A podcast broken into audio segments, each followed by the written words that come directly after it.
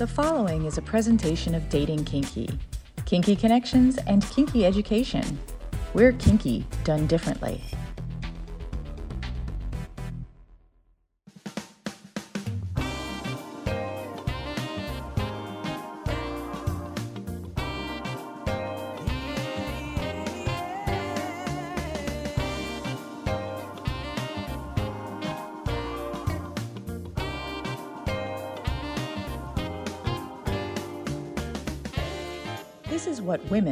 Other wonderful humans want a frank and fun discussion about the way people approach each other for romance, relationships, friendships, or other partnerships that make us happy, as well as an intimate discussion about how to connect with our own authentic self, with questions asked by a guy. And now, here is your host, John, or as we call him around here, Hi there, Catsuit. Hello there, Nookie, and welcome to What Women and Other Wonderful Humans Want, a show about how people connect with each other and to their own authentic selves. I'm John, also known as Hi There Catsuit, and today I present to you a very compelling episode. This episode is very special to me. Last year, I presented a seminar where I got to introduce the one and only Hudsy Hawn star of E Entertainment's Real Fifty Shades of Grey, and the Try Guys Try BDSM, which has over 10 million views. She is famous for her journey from vanilla to kink, from Disneyland to the dungeon, and quite frankly, one of the most amazing women I have ever seen. In that year since, we have all seen our worlds turned upside down. And in this episode, we learned how that happened to the woman with everything, who discovered her life with nearly nothing, has reintroduced her to her authentic self. Now known as Hudsy, from her name Hudsy Hawn, and her real name Brooke, Hudsy Brooke has a remarkable story to share. Sit back and be inspired with my friend, Hudsy Brooke. It's five questions about memorable firsts. We call it the first five. First time you ever set foot on a pageant stage? oh, there were two times I did. So, good question. The first time I ever set foot on a pageant stage, I was 11 years old at the Diamond Center Mall in Anchorage, Alaska. And I won the pageant and became Miss Teen Talent Alaska. First time you ever set foot on stage as a professional singer and your mindset going into it? Professional singer. Well, that would mean I got paid, wouldn't it? Mm-hmm. Let's see.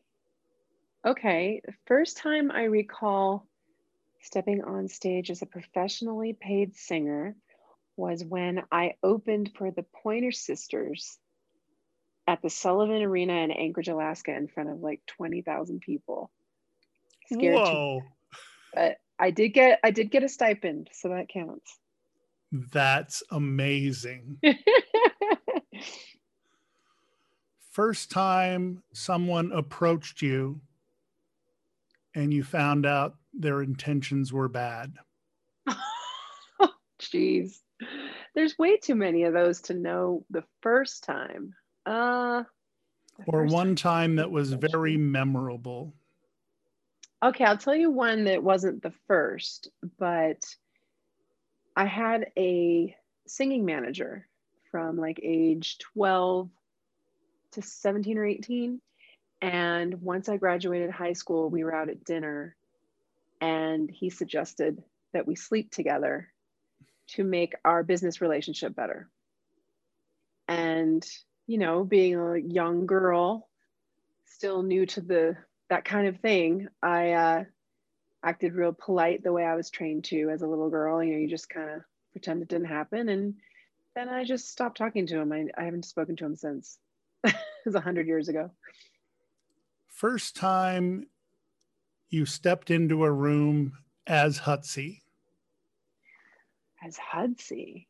Well, that would have to be the first session I ever had at the Dominion Dungeon using my new stage name, Hudsy. What was your feeling going into it? I remember that first day at the dungeon, I was really nervous, and the desk mistress had said, You know, usually the first day you either don't get a session because you're new or you get one the very end of the day. And the very end of the day, I had my very first session, professional play session with a man who considered himself a top or a male dom. And I actually was traumatized at the end of it. Mm. The traditional fifth question of the first five first time you ever received an unsolicited dick pic and your reaction to it. Hmm. I was a late bloomer with all that internet date dating, Craigslist, texting kind of thing. But it was probably when I posted an ad on Craigslist looking for a Dom and you know then the inbox started flooding. And there were a lot of dick pics. So i i wish i could specifically point out that one special guy. I just don't remember his handle or his handle think I, and I was 34 at the time. So again, late bloomer with the dick pics. Are you liking what you're hearing? Check out the Total Archives wherever you find your podcasts. And please Remember to subscribe so you don't miss a minute. And while you're there, help John out by giving him a rating and a review. We really appreciate your feedback. Hi, I'm Dr. Allison Ash, trauma informed sex and intimacy coach and educator, and the founder of TurnOn.love. And I teach a wide range of workshops and courses on topics including flirting and seduction, deepening emotional intimacy, expanding pleasure, exploring fantasies, repairing ruptures in relationships, navigating non monogamy, and more. And I work with individuals and couples in a coaching dynamic to support them in getting out of their heads and into their bodies, in navigating challenges like erectile dysfunction and anorgasmia, to help men figure out how to express their desires in ways that feel authentic and not let opportunities pass by any longer, to help women explore what they want and really advocate for in their relationships, and to support couples in getting the spark back and in exploring non monogamy if you want to open up your relationship. To explore all this and more, you can check out my website at www.turnon.love. And don't forget to listen to my episode of What Women and Other Wonderful Humans Want. It's in the archives wherever you listen to your podcast.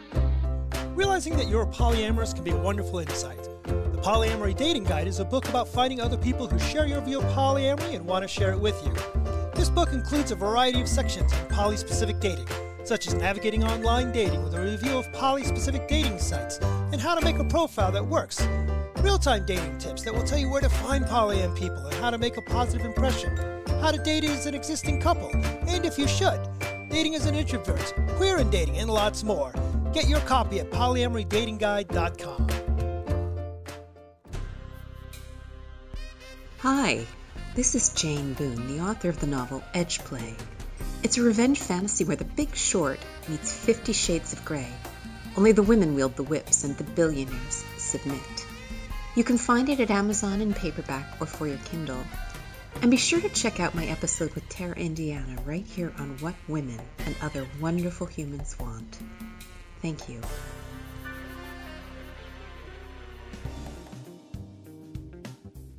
Welcome back to What Women and Other Wonderful Humans Want, presented by Dating Kinky. Here again is our host, John, or as we know him, Hi there, Catsuit. When I first met you, when we were both doing a dating kinky seminar, you were Hudsy Hawn. And now you have made the transition to Hudsy Brooke. Your original journey was from vanilla to kink. And now it seems that it's going from kink to your authentic self. Tell me what brought you to this from the time we first met to now? Which is like what, about a year? It's been a year. About a year. Yeah. So we first met right when the pandemic was announced, like right after that. And what happened to me in the last year was actually something that took a couple years to manifest. So I just wasn't aware of it until the last year. But I basically gave up everything, meaning everything that I believe I stood for, everything that my ego thought I should be. Mm-hmm. Um, and that that happened to me through a school of hard knocks by making some decisions that I won't say are wrong because I don't believe in mistakes. I believe in lessons. Like everything happens for a reason. But um, due to some choices I made that didn't pan out, I had to sell and give away everything I owned. So that what I was left with was my car and my dog. And basically, when that happens, and then the pandemic happens after it, mm. like a mm. year after it, you kind of just you're ready for the pandemic, but you're you're also still not able to sustain yourself in the ways that you used to. So I had a death of a death of an ego. And on my 50th birthday, I actually did the show 50, the death of an ego. And that's a joke about ageism, but it's also about turning a corner. You're now in the second half of your life, if you're lucky to live another 50. and you're looking at how do I how do I take everything I've been through, good and bad, wrong or right, and make it a gift to myself? And basically, I lost everything. Um, the amazing cover band business I'd run for nearly two decades, like dried up. Um, the obviously sessioning and coaching and teaching in the world of kink and BDSM dried up. Um, I all the stuff that I thought was me, the latex dresses, the high heels, the uh, awesome outfits for the stage, uh, all of that stuff was gone. Mm. And I really did some soul searching. And it's like, I am really tired of turning myself into an object for your pleasure. It doesn't mean I don't enjoy performing, teaching, playing, all of those things, but it's just exhausting. And Hudsy and Brooke, I was born Brooke, Hudsy came along in my late 30s. So it's it, it's a little it's a little bit crazy making to try to sustain two personas, especially when I'm actually out. I'm out of the kinky closet. Anyone who knows me or anyone who Googles me can figure it out very easily. I don't try to hide it. Uh, my family knows, my good friends know, colleagues know. I, I don't see the point, I never have in hiding what I want or who I am. But it took losing everything uh, through some choices and and then moving all over the globe trying to figure out where I belong to realize that sometimes you have to go back to the beginning, mm. you know, and I don't know if you've ever um, been there yourself, but it it just feels like everything eventually comes back to a circle, you know, mm-hmm. and so I'm I'm just owning both of my names rather than because Hudsy Hawn is is a certain kind of thing. And she's been great. And we had a good run. You know she's a great horse. I was riding her a long time. Uh, she can really run fast you know but uh, i'm tired of pulling her mane and her hair out and you know like wearing her out and uh, her feet hurt you know. High heels are a bitch. Mm-hmm. so you know it's about finding the zen finding the spirituality finding the purpose of life finding oneself. And um, there's this beautiful quote that i love that's been like the meaning of my year. Uh, buddha he says no one saves us but ourselves. Mm. no one can and no one may. We ourselves must walk the path. And that's that was one of my hardest lessons. I always felt like i needed help you know and the truth is i, I have it in me to help myself and uh, one of the things with that is you know hudsy is is this sparkly bright thing and brooke was a very shy little girl who had some very kind of forrest gump mm-hmm. experiences mm-hmm. i can't tell you how many amazing people i've worked with met crossed paths with celebrities influential pe- influential people who um I, I, just let the moment pass me by very mm-hmm. gumpy you know not even maybe more aware than Forrest Gump may have been, but still in that space of not feeling I could go further with it. I didn't live in LA, but I can Uh-huh. only imagine the people that you met and worked with along the way that people would yeah. be going, Whoa, that's amazing. And I can tell you in my own way, not living in LA, but living in Washington, D.C., and also being in the sports business, the amount of people that I have had brushes with Mm. and mhm. Forrest Gump my way through. it's pretty amazing. So I want to hear more about those stories about the different Forrest Gump moments that you had. And I know one was with Ed McMahon. you did your homework. yeah, that was a Or moment. should I and it- say, yes, you are correct, sir.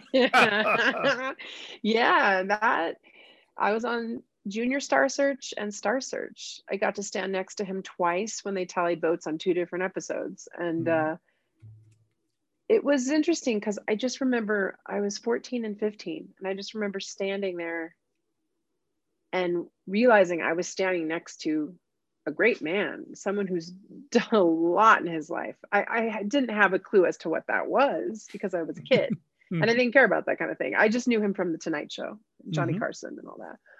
But it it just really it I did feel like Forrest Gump, you know, where I'm standing there, I'm on one side of him and the challenger is on the other side of him, and I was aware that I was in this moment that was a highlight of my life. It was a big moment of my life up to that point. And but I wasn't really feeling the the momentous occasion. I wasn't fully present to how important that was. Um, which again, I feel silly saying that because it's an ego thing. But when you're a little girl from Anchorage, Alaska, who's gotten all the way to Hollywood and on a TV show, it's a pretty Mhm. big deal. You know, um, you know, my whole life was wrapped around making that dream come true. And here I was standing next to the man who's supposed to make that dream come true. Mhm. and I was clueless, you know. Those who have not been on stage or in front of the public speaking or singing in front or performing in front of thousands of people don't really understand the magnitude of what it's like to stand there with everyone looking at you. Mm-hmm.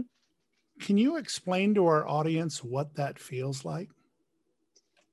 you know it, it's been different for me over my lifetime. When i was a young girl under the age of 18 you know from age 11 and up i've been performing like that. And there was a time when i opened for the pointer sisters and i was ab- absolutely petrified. I, I remember being backstage thinking what am i doing here? This is insane. And my mom had hired a makeup lady to paint my face. And when she was done i looked like i was 21 instead of 11 Mm. and uh, she she was amazing. She told me to start she was giving me chants. Like i think they were buddhist chants. Nam myoho renge kyo nam myoho renge kyo. I didn't know what i was saying but it got my mind off of what i was about to do which was perform in front of 20000 people. And that was the first time i learned how to detach or put blinders on. Mhm. But once I got through high school and found musical theater where I could play other people and the audiences got bigger, you know, and then I ended up at Disneyland where I was performing every weekend, five shows a night. I got really, really, really good at engaging with an audience where when I was a little girl, I would just ignore the audience and get through it and stand like like a statue. Mhm. But as I got older, became more mature, I found I started to like it and I liked to portray the characters of the lyrics of the song. And I started to just, it was actually the lights and the sound and the stage was an excuse for me to feel important and special. Mm. When I wasn't on stage, I would hide from the world. But if you gave me a reason, you know, be it Disneyland or a dungeon for that matter, Mhm. I would bring it. But there had to be lights, there had to be makeup, there had to be costumes, there had to be a character I could play. And the objectification was my elixir, it was my happy drug, you know. Uh, it- but I had to have an excuse to to be special, you know. I'm not sure what the costumes you wore at Disneyland were like, but I have seen your latex armor, so to speak, when you have been in front of the camera or when you are talking to a kink group. Mm-hmm. Is the feeling different when you are presenting yourself in that way than you are when you're singing, or is it the exact same thing with a different character in place? You know, it's interesting. Singing became so second nature to me, and especially reading a crowd and being on stage, that the kink, the sessions were easy because it was another performance where I was connecting with an audience member, being the client. But when I would teach BDSM or try to convey my knowledge on the subject of BDSM, uh, I got way more nervous than I would singing.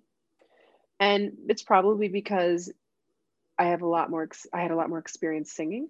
Mm-hmm. Uh, but also talking about kink, I just think it's, it was me talking about kink. It wasn't singing someone's song, Mm. you know? Uh, but two very different, very different experiences but both coming from someone who wants to share creativity. Mm. You know, same girl, same little girl with a dream to share her joy of whatever, you know, and kink definitely became a performance to me. Uh, but it was always at the behest of the other person's request, Mm-hmm.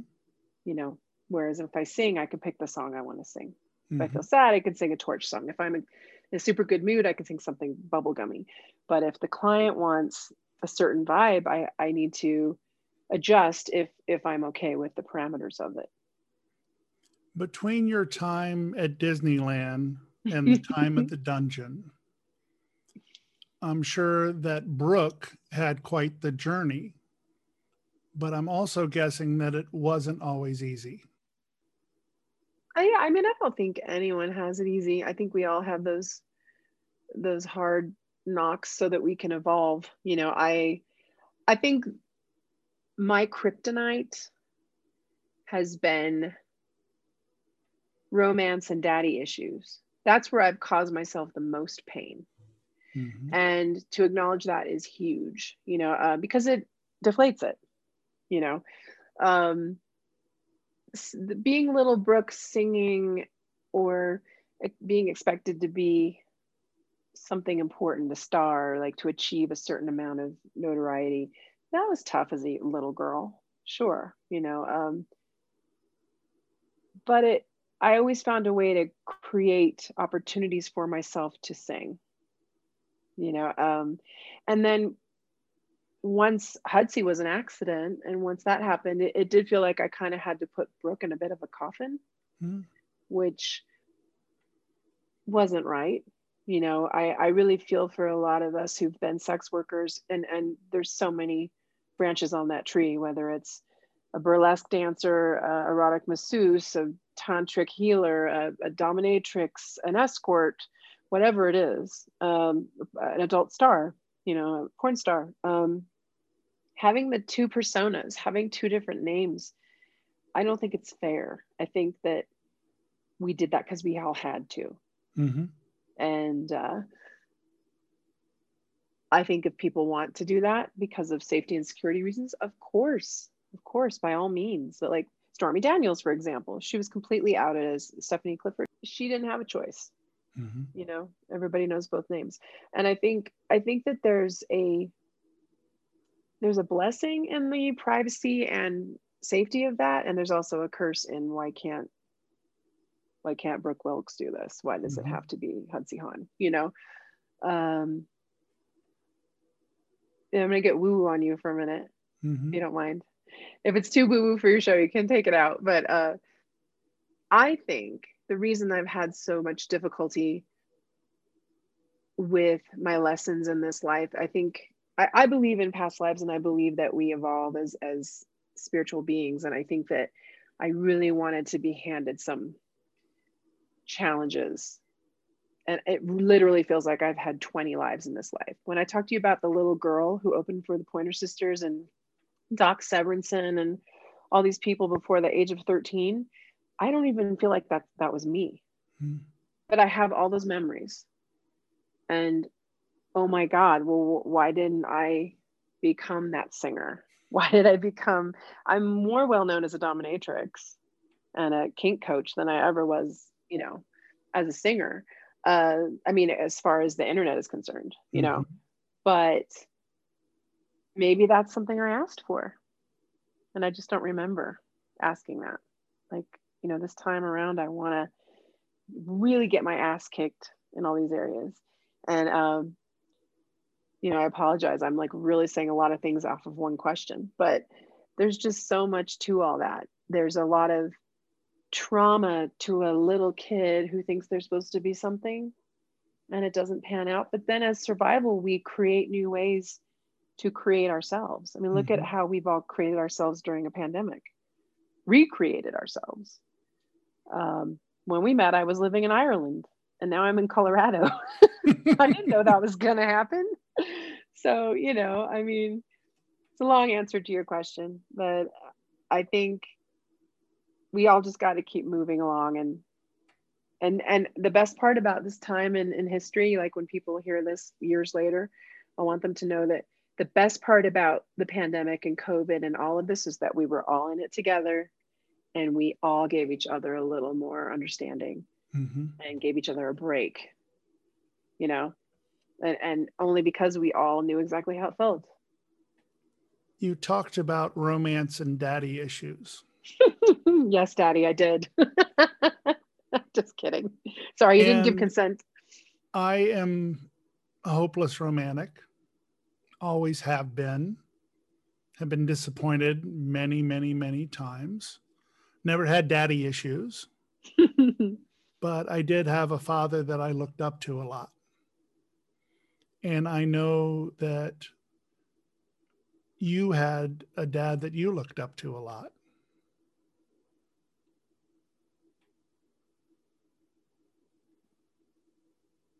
Well, I do now. Hmm. Uh, I have, gosh, I feel like you're Oprah Winfrey pulling my heartstrings, John. Um, you know, my dad and I have so much more in common than I ever knew. Uh, right now, I'm saving up money to get an RV so I can drive around the country and share my book and teach and do what I do. And that's something my dad would have done. He would have, he had all these tractors and vehicles and a, a place like where he kept all of them. And he was, you know, always on the go having adventures. And it wasn't until he passed away that I really investigated who he'd been.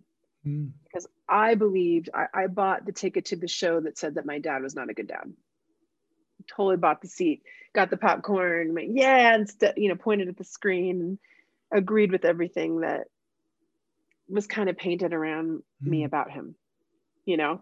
And I don't blame anybody for those perceptions. You just kind of, as a kid, you go with the flow and, and what's the easiest thing to accept about your perception of someone, especially an adult, especially when it's as important as your dad.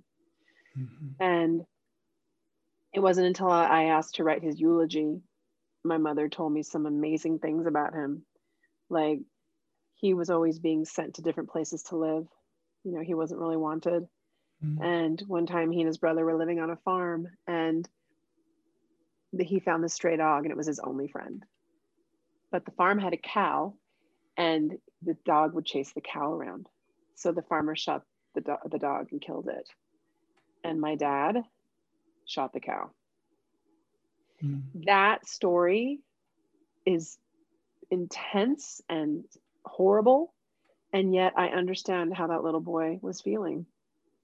You know, he finally found a being to to love that loved him and he was living someplace he wasn't even wanted you know and this is how he balanced the situation for himself mm-hmm. that was you know and just just horrible right but i mean that when i heard that story when i was writing his eulogy i put that in as, as a kind of comedy thing. We we spun it where it was actually funny instead of tragic, Mhm. and it, it really helped me understand. My dad did the best he could as a dad. He didn't have a dad, so boo hoo, Brooke, get over it. You know, the guy had one best friend and a, a farmer shot it. you know, I mean, Mm. it's like you just you don't know people's stories you know and so i look up to my dad now more than i ever did when he was alive and Mhm. i'm tearing up telling you that and it really has given me a lot of peace around the men i've brought into my life you know Mhm. especially intimate relationships you know just really giving them the space to be, behave the way they do and understand that it's not about me Mhm. my dad's lack of parenting was not about me it's the lack of parenting he got you know and how what he did with that. So and to bring in the whole like daddy issue thing you know that's why bdsm was so appealing to me at first because it gave me the stage as the performer where i got to act like the wounded daughter or little girl who needed saving who needed rescuing who needed love she needed love she needed understanding. And I met some really amazing men, um, some not so amazing, but there was a few that really helped me. Mhm. And you know that that was a gift.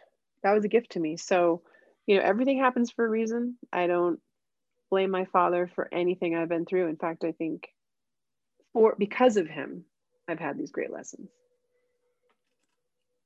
Beyond your beautiful red hair on the back wall of where you're talking to me from, I see the word love.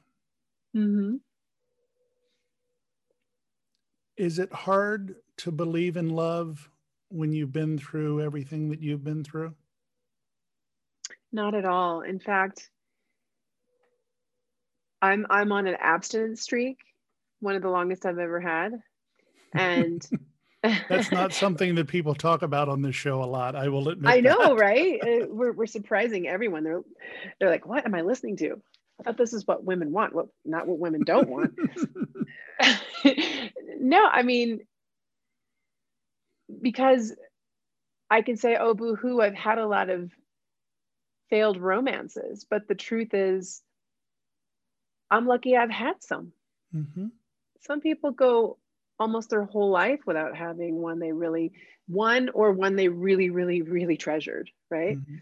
Um, and every single relationship I've had, and we're not talking about the, the Craigslist dick pic people, we're talking about people that actually I spent time with. We had a chapter together. They all taught me something, even the really painful chapters.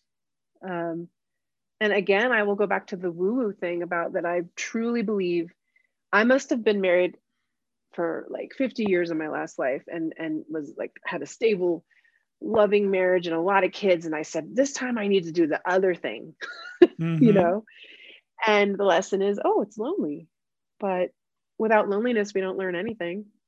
You know when everything's comfortable and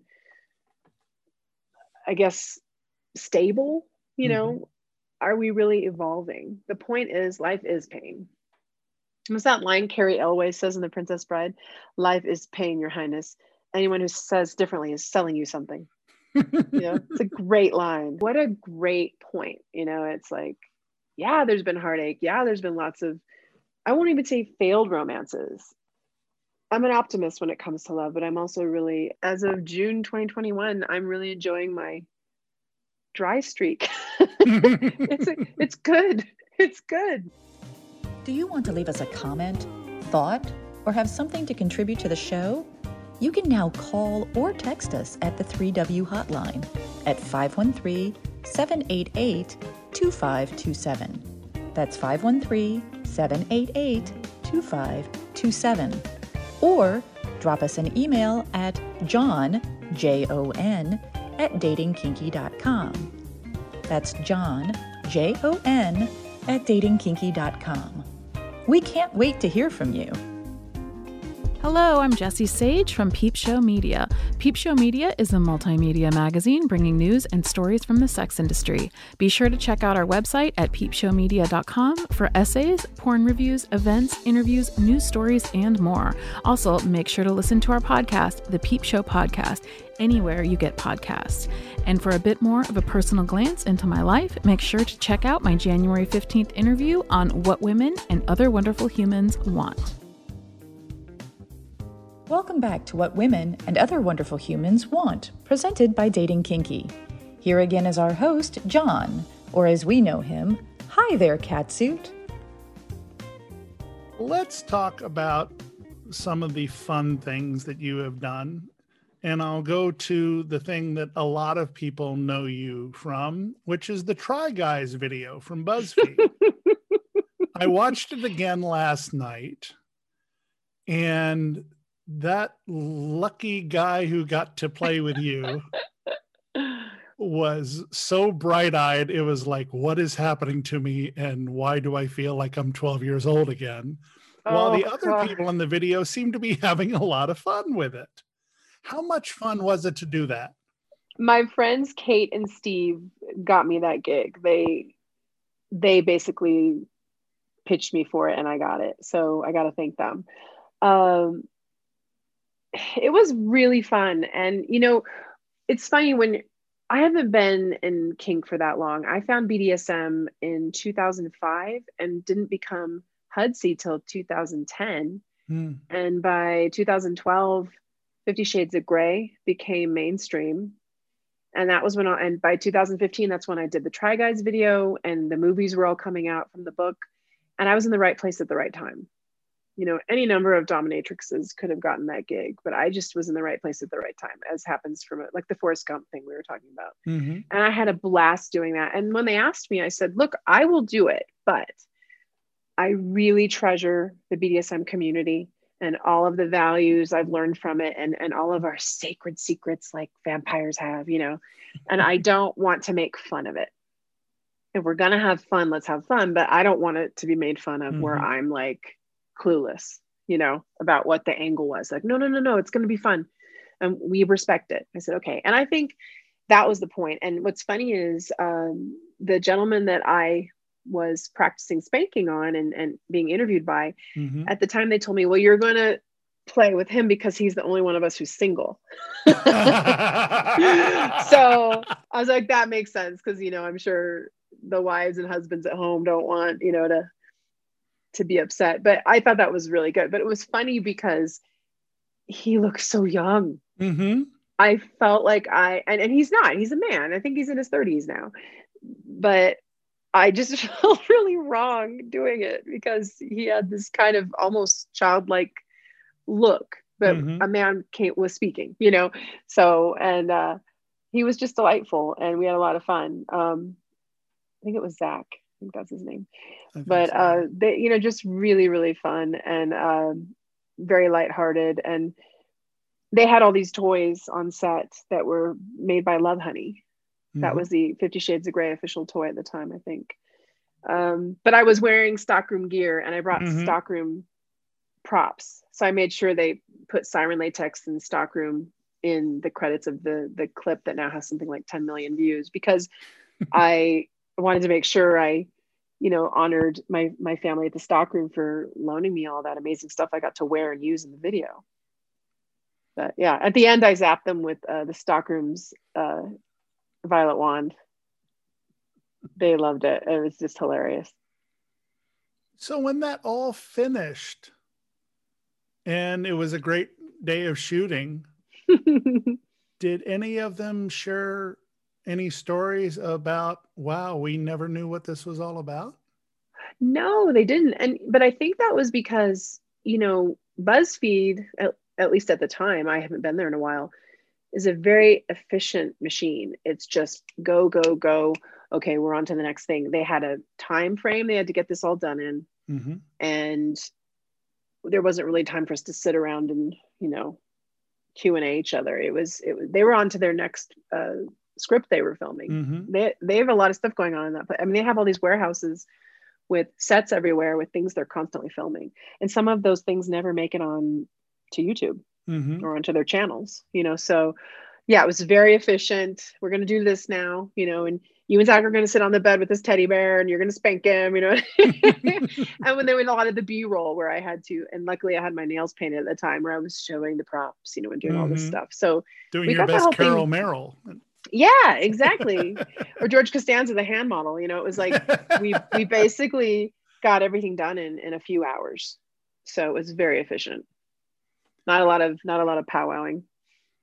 for those of us who dream about scenes and dream about different things that we would love to do, you were able to be a curator for arguably one of the biggest BDSM toy stores anywhere, meaning you had the ability to take a look at and or use just about every amazing thing there was. Tell me what it was like being the curator of everyone's dreams in addition to everyone's toys. Well, I mean, first of all, got to thank Johnny White, who was the creative director at the time, who had, was a new friend at the time in 2014. And he just offered me the job to be the headmistress of adult education at the stockroom.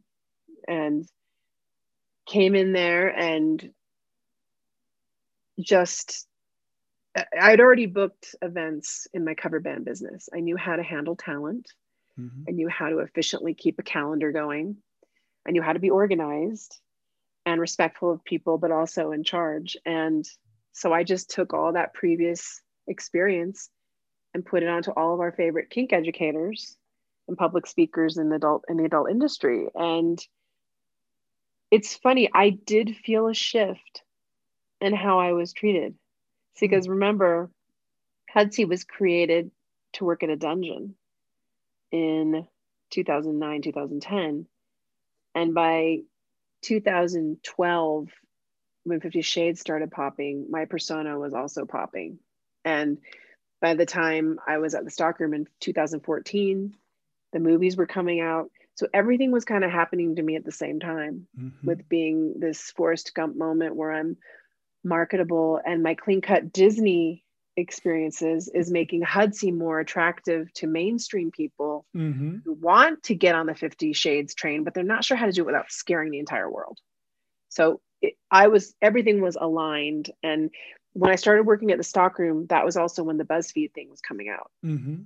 so all of a sudden i seemed larger than life i had my 15 well more than 15 minutes in the kinky spotlight you know and it's funny there's people that that knew me who i didn't know who they were Mhm. and that I thought that I got a taste of what fame must feel like when I would come off the stage at Disneyland and you'd have families and children coming up to you and they think you're like an actual Disney character. You know, it was that because that place is magic.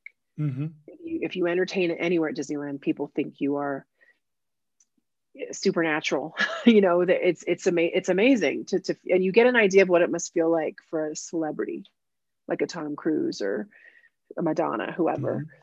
And with Stockroom, I got that as well because uh, people would be coming to me wanting something that had never come to me wanting something before. Mm. So in a way, where Disney gave me the the "you're a famous princess" vibe, at Stockroom it was like you're the one who can make something happen for me and let me. What can what can I do to make that happen? You know.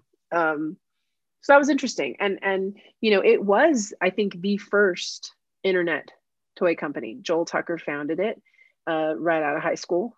He was ma- he told me the story. He was making floggers uh, in his apartment, and then he was selling them through a mailing list, you know. And uh, he had a catalog he put together, and he was the first one to hit the internet. He got on the train long before anybody else, and that's why to this day they are even during a pandemic they're thriving because they're the longest running adult toy company on the internet Mhm. and he has some people that still work for him that have been there the whole time you know um, nearly three decades so that's a big power that's a big powerful name. Uh, the stockroom is a brand that michelle pfeiffer wore siren latex in in the batman movie you Mhm. know? It's it was an honor to work there. And uh, you know it's it's an honor to curate classes for people who are passionate about learning to be respectful of the art of BDSM. Mm-hmm. And and it was it was a true honor to get to book people and meet people I hadn't met before who are extremely talented. You know, I, I now consider Midori a good friend. Uh, you know, there's there's just so many people that I've learned from that have taught there. You know that that are just icons in our community. Mm-hmm. You know, in mm-hmm. our kinky community across the globe. So it's it was a great experience, and um, I learned a lot. And if it wasn't for Johnny White, I never would have worked there. So he's he's an amazing soul. I was so amazed getting to interview Midori.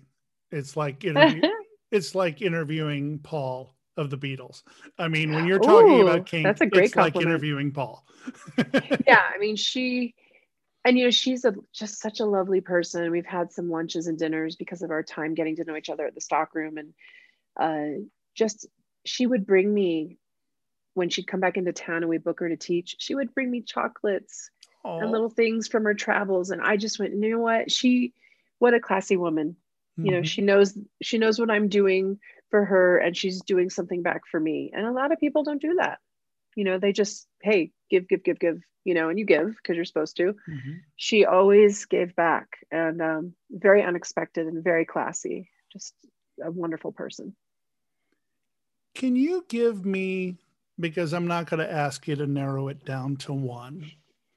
oh no, I'm afraid of the question. But can you give me two or three of your favorite moments as Hudsy? Oh boy. Oh yes, for sure. Okay. The one that popped into my head first is when I was asked by E Entertainment Television to star on The Real Fifty Shades of Grey. They were doing a documentary and they were interviewing a handful of people. Uh, they were they picked like real couples mm-hmm. to show how they live the lifestyle. And then they had people, even Midori was on it. They had people that were, this is before I knew her, people who were commenting on kink itself. And then they had me, who was single, who was showing what it's like to be a switch. And I ended up getting uh, half of the episode, which was amazing. And they came to my house they i showed them my play area and then they came to the dungeon i worked at and filmed me playing with someone it was an amazing experience and at one point the woman who'd produced it called me and said hudsy listen i feel really bad um, we we need to flesh out your story a little more we need to interview one of your exes i was like oh my god mm. and she's like I don't think it we can use your footage if we don't do that arc. And I know it's horrible to ask, but is there any of them that you'd feel comfortable us interviewing? I'm like, oh my god. And there's one that's like the love of my life that um, I couldn't nominate for privacy and other mm-hmm. reasons. The other one was a male dom I'd been with who we had broken up, and but he was in the public. He had no problem. So I ended up calling him and, and he graciously agreed and that was that was really awkward but it ended up being a they really fleshed it out nicely and uh, it turned out to be a great episode for them um, so that that was my i think for me my top hudsy moment i could say that the buzzfeed was a top moment but really that that's buzz buzzfeed's gem mm-hmm. it got 10 million views because of buzzfeed you know um, not because of hudsy i think gosh I think my other highlight as Hudsy is probably being out and doing three different versions of my memoir show now, where I basically explain how I became Hudsy mm-hmm. through song and narration. Kind of very much like uh, the late but great Carrie Fisher, who did her memoir show on the road, you know. Mm-hmm. Um, I do that I start as Brooke and show how I become Hudsy. And to me, whenever I do that show for people, it's the most important thing I've done as Hudsy because it's allowing people to see how this happens. Mm-hmm. And it doesn't mean that we're depraved or, you know, strange.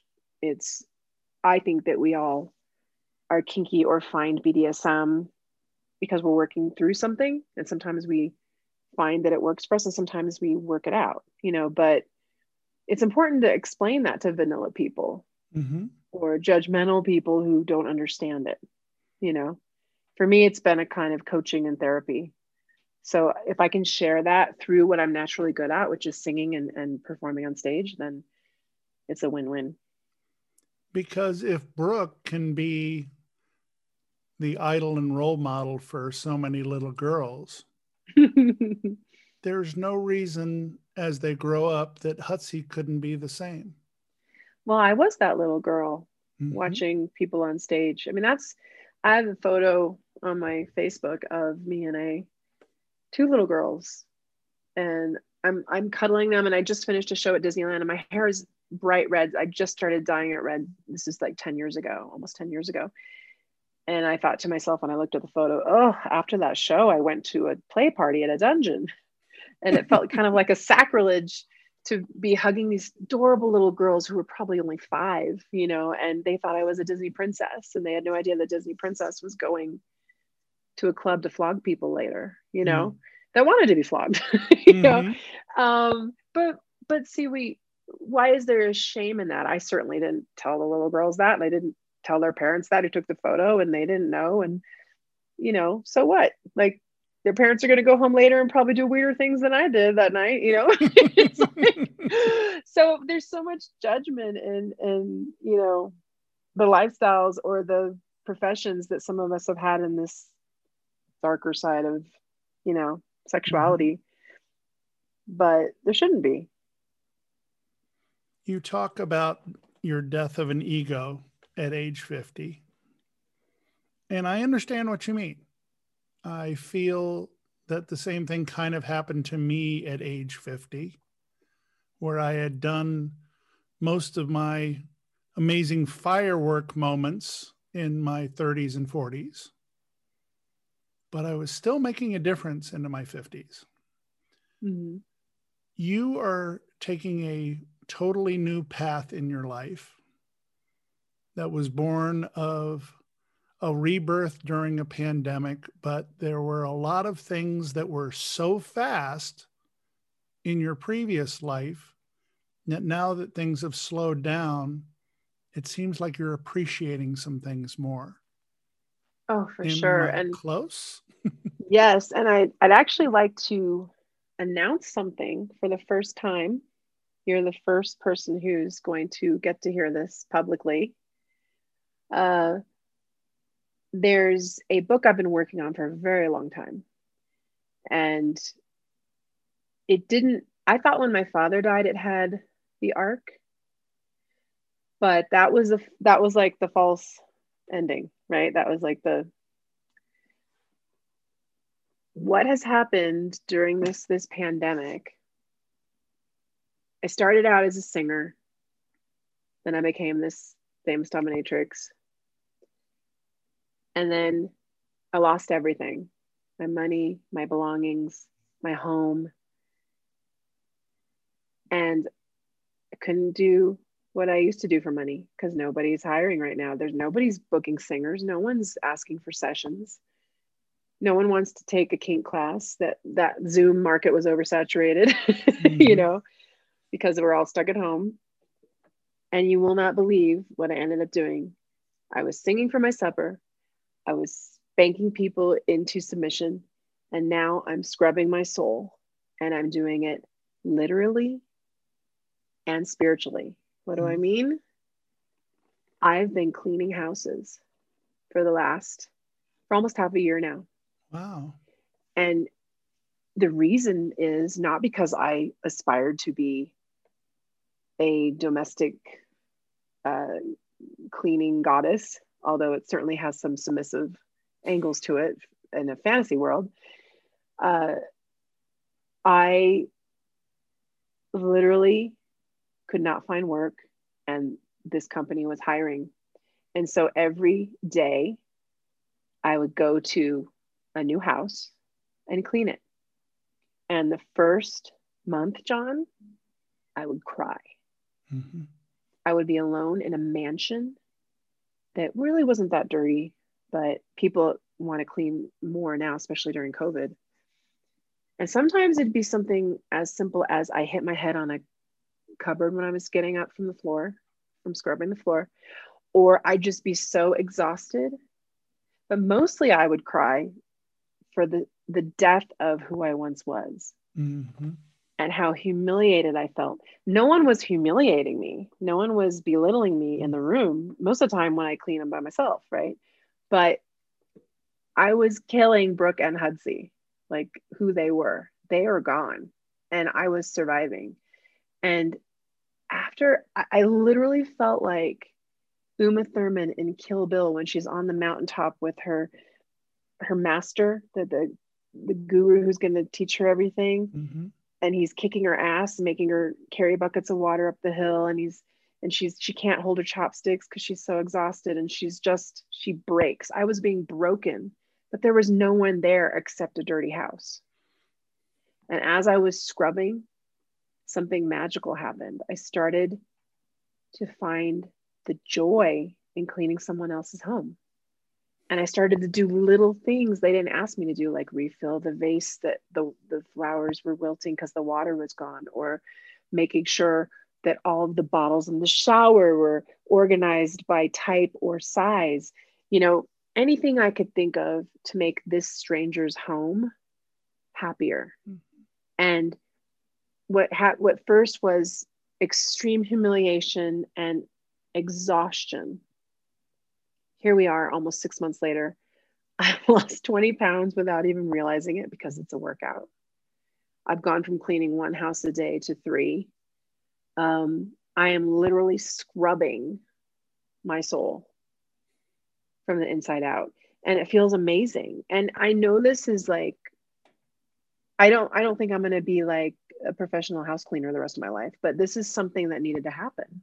And I, I tell you on the show, you have all these fantastic women on your show who are glamorous and exciting and they're sharing their stories. And I'm here to tell you, I'm 50 and I'm cleaning houses right now during a pandemic. And there is absolutely nothing wrong with admitting that, you know, and I still sing once in a while and I still uh, coach someone online once in a while.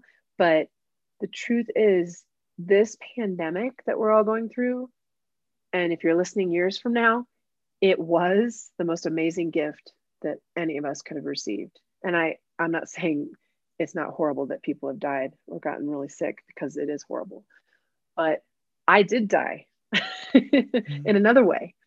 And I wouldn't trade it for anything. Uh, so, Sing, Spank, Scrub is the name of my new book that's coming out soon. I'm, I'm self publishing it. Um, the scrubbing my soul and literally by scrubbing houses was the biggest lesson I think I must have agreed to before this life that I needed to have. And we're in the age right now of entitlement and, you know, especially being a white woman, not understanding what people of color go through or the LGBT community goes through. You know, I've had a pretty easy life uh, as far as certain problems may go. But this had to happen, this chapter. And I'm so thankful for it. And uh, sorry, it's a long winded answer to your question, but it's important to be real, you know, and be honest that my life has not been all wine and roses. Yeah, I've got the BuzzFeed Try Guys video, and I've had TV appearances, and I've performed millions of times and I've met amazing famous people and not famous people, but cleaning houses is something I need to admit to because there's nothing wrong with it and it's real. It feels really good to tell you that because we live in this social media world where we're all perfect and everything's just hunky dory, peachy keen jelly bean, and nothing's wrong. No, we ha- all have problems. We all have lessons. And to not admit that is not right. It's not glamorous to picture me in knee pads with my hair tied up in a handkerchief and a mask on my face, sweating as I inhale Comet Cleaner. But hey, you know what? it's real, it's gritty. The first time I met you was on a dating kinky workshop. And it was the first time since becoming this podcaster or about to become this podcaster that I am now, that I got to meet a famous person in kink. It was really cool. And I was like, wow, I really like this person. I'm going, wow, she's beautiful. And the romantic side of me and the fantasy side of me is like, oh gosh, if I could ever meet somebody like her. Oh. When we were getting ready to do this interview, and I knew something was different about you. Mm. And I kept putting off your request because of what I was going through. and all I can think about is I wanted to hug you back then when I knew that you were the the latex goddess of my dreams. But I would really love and hope someday that I can hug Brooke because you're a pretty amazing woman. Thank you, John. That means a lot. And uh, I appreciate your patience and um, tenacity hmm. in asking me to be on because I think what you're doing here is amazing, you know, and uh, it was really important to me if I was on to be able to be honest about the journey I just shared because, you know, there's all these photos in latex and all these videos on YouTube of Disneyland, and those are amazing memories. But the lessons I'm getting right now are the strongest. Mm-hmm. You know, I'm growing the most right now by not having what I was good at and learning to be good at something new, you know, and um, it was really important to me that if I did this show with you, that I was honest about, yeah, I can tell you how great Hudsy Hawn is or how talented Brooke Wilkes is, but who's this Hudsy Brooke? Well, it's it's everything I've been through, and Hudsy Brooke is cleaning houses and she's writing a book, and I feel really good about that. And if it wasn't for the other two lives I've already had in this one, I'd have nothing to say right now, you know? So I appreciate the opportunity to spill the tea or, you know, kick myself out of the closet, whatever you want to call it, you know? You do it with pride. And I know that people will listen to this, especially after all they've been through during a pandemic. The people who thought they knew who they were like myself, thinking I was a television producer all my life. Now I work for a bank in customer service, and I feel just as good about my journey as I ever did as a TV producer because I'm helping people every day. Exactly. You're doing the same thing. That's I mean that's what it's all about. When when I had the death of the ego and I really well, I've walked away from what a, being a kink educator or a dominatrix means to my ego, or what being a singer um, or someone who booked educators or cover bands for so many years, what does that say about me? That's just things I've done. It's not who I am, you know. And the important thing is that we help others and that we be of service. So if someone's listening to this show and they're feeling maybe badly about a job they have or a direction they've taken there's no mistakes there's nothing wrong with any of it you know i don't i don't believe in wrong decisions a mistake is only a mistake if you don't learn from it you know so i welcome every strange turn down a different road i wasn't supposed to take because i was supposed to go down that road so that i can be of better service to someone else who's going to go down a similar road you know? That's that's i mean that's why i enjoyed doing your show a year ago because someone watching that show may have learned something that they needed.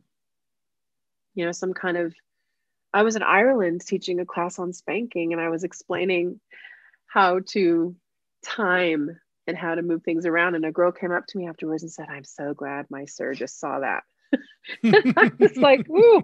She's like, "He doesn't do any of that," and I think he was like, he felt like he just got a new bag of tricks, and I'm just glad I'm the bottom he gets to do them on. You know, I was like, right, like, and he probably spanks way better than I do. You know, but it's it's about like perspectives, and we can all learn from each other. You know, and that's the whole point. I'm sorry I'm going on and on, John, but you inspired me to say that you know we are not a brand. A brand is my car, my Subaru. Are we cars? Is one car better than the other? You know, I I'm really tired of everyone saying they're a brand or my brand. No, you're a person. You're a spiritual being having a human experience and you know, when you're when you're done with that, are you going to be talking about what your brand was? No. You're going to be laying on your deathbed wondering who loved you and who you loved and if you made a difference. So I, I ask everyone out there to sing your heart out, spank yourself into whatever lesson you need to have, and scrub your soul, whether it's someone's toilet or your own integrity around something you've been, you know, not sure about. Those are those are three words I'm gonna live by for the rest of my life. You know, sing, spank, scrub. They, they're three different chapters of my life that have all made me a better human, and that's all we can do. That's all we. That's all we should focus on. I'm going to add one more word to that, and that's love. And I can't express how much love I have for you opening up to me today and giving us one of our most powerful shows ever. I can't. Oh my gosh! Well, I mean, I I thank you, John. Thank you for asking me to do this, and. Uh, it's a big this is a big deal for me you know um, i've done a lot of interviews they're out there forever in uh, cyberland and this is the most honest that i've ever been i was so amazed that Hudsy shared the story that she did with me and with us it is an amazing story and one that many people would think would be tragic but hearing her voice and hearing her feelings and thoughts lets me know that Hudsy Brooke has an extremely bright future from her perspective now. That's going to do it for this edition of What Women and Other Wonderful Humans Want, presented by Dating Kinky. I'm John, always known as Hi There Katsu. I hope I've earned the privilege of your time and remind you to always remember consent and to love each other always. What Women and Other Wonderful Humans Want connects with you. Leave us a message at 513 788 2527. And we invite you to follow us on social media. Check us out at What Women Want P1 on Twitter, What Women Want Podcast on Instagram, and for our kinky friends on FetLife at WWW Podcast. This has been a presentation of Dating Kinky. We're kinky done differently.